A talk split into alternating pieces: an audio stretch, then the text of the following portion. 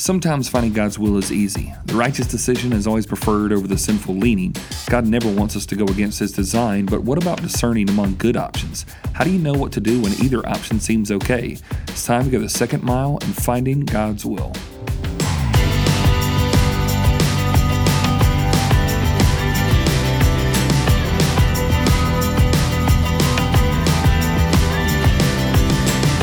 Hey, this is Travis Agnew. Thank you for joining me for the Second Mile podcast, where we seek to live out the words of Jesus from Matthew 5:41, where he says, "Somebody asks you to go one mile, go the second as well." So we don't want to do just the bare minimum and just doing even the opportunities that are provided for us, but we want to know that we are living right in the center of God's will, and that's why uh, this podcast episode uh, I think is so so very important because at at pivotal stages in my life, I have sometimes uh, struggled with finding God's will, uh, and and one of the things is that I, I realize is that a lot of times when Christians Christians talk about finding God's will, we speak at, about it as if God is somehow um, wanting to disguise it from us. That we feel like, you know what, He's trying to hide it from us. He's He's making it hidden. Uh, he's not making it easy for me to figure out. And quite honestly, I don't think that could be uh, any further from the truth because if God does have a will for your life, which I believe that He does have a will in general, and I think it also how it applies in your life. If I believe that that God does have a will specifically for your life, here's what we have to embrace. Um, don't you think if God has a will for your life that He wants you to do it? Don't you think He wants you to know it, uh, to obey it? Of course He does. In fact, God wants you to do His will even more than you want to do His will. And that's one thing that you have to, to land on. God's not trying to hide it somewhere uh, where He's sitting over there in heavens playing hot and cold uh, as you're trying to search for it. He has a good and perfect will for you, and He wants you to walk in it. So He's not hiding it from you. He's not making it difficult, and also it's probably not dreaded, right? So it's, it's not going to be this uh, horrible thing that if you imagine the worst thing in the li- in your life, that's exactly what He's going to give you. So you, we have to get to the place where we realize that He has a good will. And, and so, obviously, as mentioned earlier, um, when we think about God's will, there's some obvious stuff. If it's against Scripture, it's not God's will. I don't care what you do, I don't care how many verses you take out of context or avoid or ignore, skip over. You will never be in God's will if you're disobedient to God's word. You will never be in God's will if you're disobedient to God's word. But in those situations where you have two good options, neither of them are sinful. Maybe you've got four options and neither of them are sinful. How do you know which way to go? How do you know to uh, choose this person to date who's godly or that person to date who's godly? How do you determine to go on this mission trip or that mission trip? How do you determine to take this job or that job, to move to this city or that city? And neither of them seems sinful, but yet it's a critical, pivotal decision in your life. How will you decide?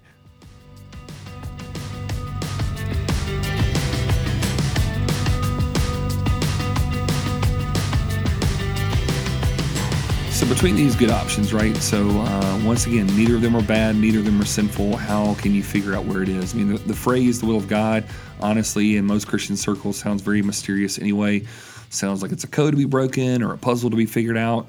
But it's honestly, it's just another way to describe what God wants. His will uh, is described as both a way of living our lives that brings the most pleasure, as well as His master plan for our lives that can bring Him, I think, the most glory. So yes there is a general will of God that applies to what God is working throughout history and through mankind and through our lives.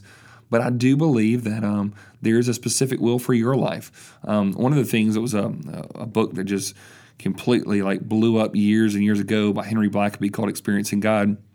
He made a line in there that got a whole lot of traction.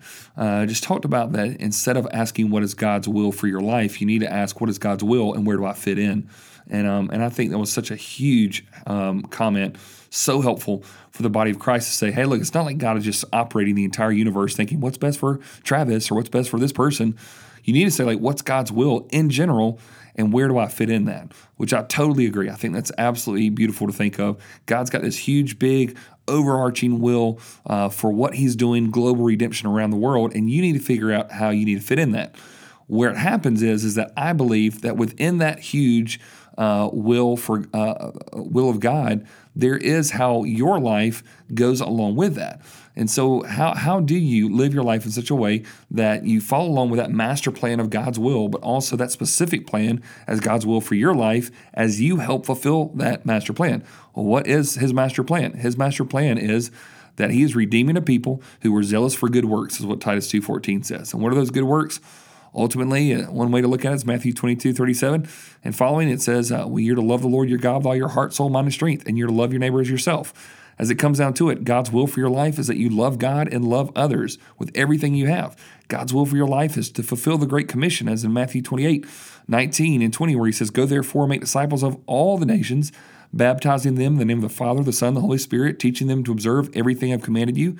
And behold, I'm going to be with you always, even to the end of the age. Like that's the huge, like the big picture will of God that He has. He wants people to be transformed uh, by what His will is and how you can fit in, Christian believer. Uh, not just doing first mile is well, what's His will for my life and how can He, he make my life better and more comfortable and convenient.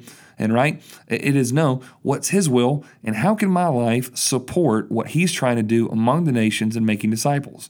And that may mean that you need to go and sell everything you have and move over to the other side of the world. Or it may mean that God is calling you to a certain job or a certain location or a certain spouse or a certain situation or a certain opportunity that says, you know what?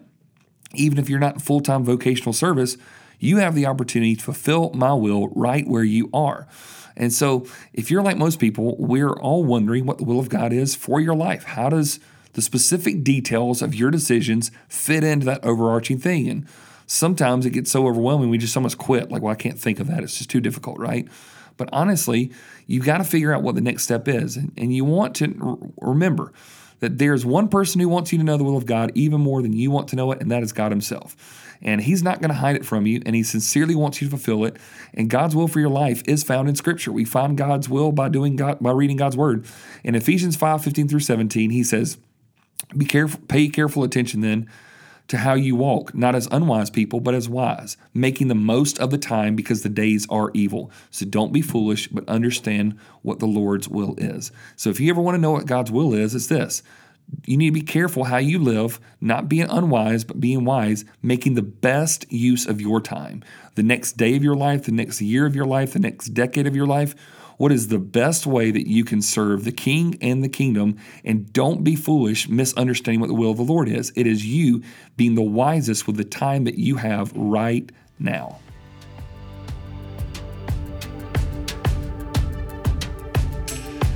So that's why this is so, so important for us that God's will for your life is very simple.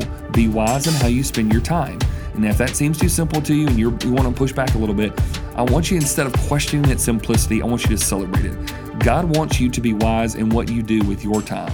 The days are evil. They're full of many things that can take you off course, uh, honestly, in honoring God. Worldly things can lure you away from being a faithful follower of uh, Christ um, and, and just continue to be a disciple maker. So there can be things that can lure you away. And he says the days are evil, so you want to make the best use of your time. And, and here's the thing that we know, right, is that you have to make the decision of, I'm not promised tomorrow. So while, uh, like James chapter 4 uh, would tell us, verse 13, he says, Come now, you who say, Today or tomorrow we'll go live in such and such a city, spend a year there, engage in business, make a profit, uh, and yet you don't know what your life will be like tomorrow. You're a vapor who appears a little while and then vanishes away. Instead, this is what you ought to say If the Lord wills, we will either do this or that. And why I remind us of those verses, also coupling them with Ephesians chapter 5, is this you need to make the best use of the time that you have right now. And so, you, you know, a lot of times um, there have been places in my life where I am putting God's will on hold right now because I think that I can get around to it in five years from now. And sometimes I'm trying to meet other people's expectations or other people's schedule or other people's agenda for my life. And I'll say, okay, I feel like God's will is this for my life, but I'm going to put that on hold because I can get around to that. Uh, maybe in four years from now, or maybe once I get past this degree, or or once I you know uh, get this promotion, then I can start living for God's will. But listen, the days are evil. You're not promised that you'll be around uh, sickness and death and all kinds of things can happen, unfortunately. But also, the days are evil. Like life just happens and it hurts, and there's difficulties and disappointments that surprise us. And because the days are evil, the opportunities that you have today may not be there tomorrow. And so when he says, if you want to really know what the, the will of God is in Ephesians 5 17, he goes, don't be foolish. Understand what the what Lord's will is. Once again, it comes down to this you need to make the best use of your time. And you might still be thinking that you need some practical things to do. You, you want to know God's specific will for you? It's found in those verses. We understand the will of God by knowing that God has already expressed His will to us through His Word. So I know God's will for you. You need to be involved in making disciples of all nations. Matthew 28, 18 through 20 says that. You're not supposed to let an unwholesome word proceed from your mouth. Ephesians 4.29 teaches that. Uh, I know this. God wants you to run from your uh, run for your life from any lust that come your way. 2 Timothy 2.22. Um, God wants you to care for the widows and orphans that you have a relationship with or those that are in proximity to you. James 127. Uh, he wants you to trust him with your future. Proverbs 3, 5, 6. I mean, if you really want to know the, uh, God's will, read the Bible, do what it says, and make the best use of your time. And so, how do you come back to, right? You got a few good options right there on the table, and you're trying to figure out which one should I use. My question would be this if you only had one month of your life to do, what would be the most significant investment that you could have? If you were lucky and you had a year of your life, what would be the most significant investment that you have if you were to take to make the best use of your time? Would it be in this option or that option? Listen, I, I do believe that maybe in what God's doing in your life right now, you might have some good options on the plate, right? That there's some ways that you can look at it. It could be this way, it could be that way. And maybe God wouldn't be angry regardless of which decision you would make. But what you need to do at this critical juncture in your life, if you're faced with a decision, is you need to say right here, right now, what is the best use of the time that I have? The days are evil. I want to make the best use of my time. And so, eh, within that, what you're able to do is to find God's will among good options by knowing the time that you have is limited. I hope to see you in the center of God's will along the second mile.